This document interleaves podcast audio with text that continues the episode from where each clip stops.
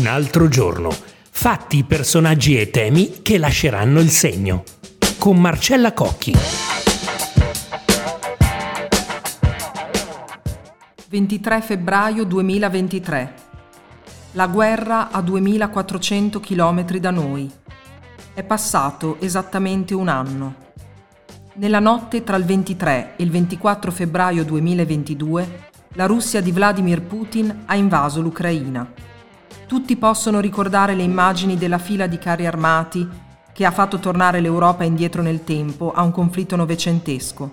Ha portato bombardamenti, mobilitazioni, crimini efferati e propaganda, una nuova guerra fredda tra superpotenze, la crisi energetica. Molti inviati di guerra, diversi analisti, un anno fa dissero che l'Ucraina sarebbe stata sconfitta subito o al massimo sarebbe caduta in breve tempo combattendo. Non è andata così. E se il volto dell'indipendenza è quello dell'onnipresente Volodymyr Zelensky, se la ragione della non vittoria di Mosca sta nelle armi fornite dall'Occidente e in un insospettabile, allora, ricompattamento della Nato, il prezzo più alto pagato da quest'anno numero uno è sicuramente quello del popolo ucraino.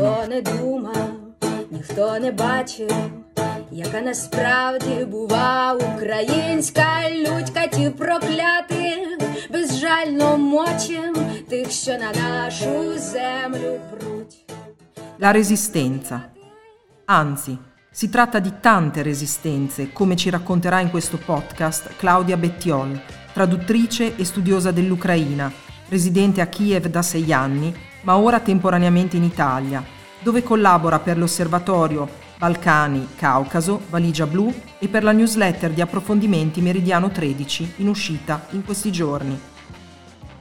La resistenza ha preso la forma di tante immagini e tante parole, quella dei soldati che si addestrano al gelo, quella delle famiglie rintanate nella metro di Kiev per salvarsi dai missili russi, quella dei volti devastati degli ucraini al cospetto dei sacchi neri con i cadaveri di Buccia, quella dei bambini con un'altalena sullo sfondo e tutto intorno i palazzi sbriciolati, quella delle cosiddette candele in trincea, che, come ricorda l'inviata di guerra Francesca Mannocchi sulla stampa, sono le stesse che i soldati usavano durante la Seconda Guerra Mondiale e che ora sono ovunque.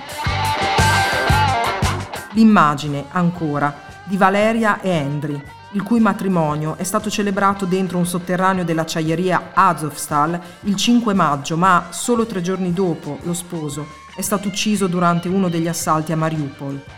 Il cronista Salvatore Garzillo, che per i nostri giornali ha realizzato alcuni reportage di guerra, su tutte ricorda ancora una frase che per lui rappresenta l'essenza della resistenza, della speranza. È quella che gli disse una donna ucraina anziana, con il bastone, avrà avuto 80 anni. Sloviansk, ultimo treno in partenza per l'ovest dal Donbass. Era marzo, molti ucraini stavano cercando di fuggire, ma la aspetta qualcuno al suo arrivo, le aveva chiesto Garzillo. E lei, non ti preoccupare, il mondo non manca di persone gentili. Claudia Bettiol, ci può parlare della resistenza, o forse sarebbe meglio dire delle resistenze in Ucraina? Ci sono diversi modi di fare resistenza. La forma più classica, quella che c'è più nota, diciamo, è quella del fronte e del volontariato, eh, composto da donne, eh, uomini, giovani o meno, che difendono il paese in prima linea con le armi o portando aiuti umanitari sotto le bombe. Poi abbiamo le donne eh, emigrate che hanno lasciato la loro patria in maniera temporanea, così dicevano, con l'idea di mettere in salvo i propri figli, ma non per questo hanno smesso di lottare per l'Ucraina. La maggior parte di loro torna regolarmente, fanno su e giù e sono divise fra due mondi.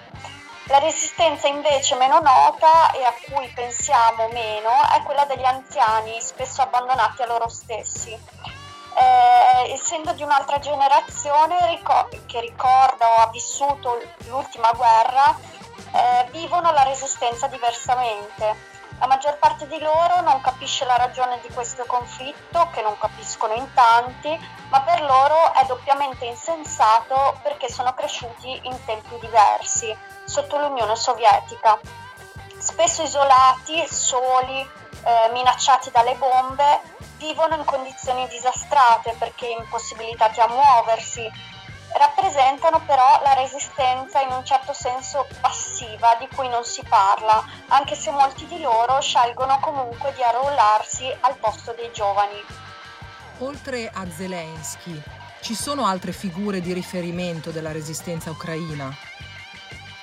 Sì, in patria la resistenza è ovunque, è di tutti, dal personaggio pubblico al singolo civile. Tutti hanno importanza, ognuno fa quel che può.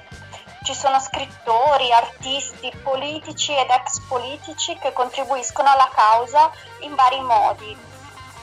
Un esempio è Andriy Liuk, eh, uno scrittore giovanissimo che raccoglie fondi per auto, fuoristrada e furgoni per il fronte.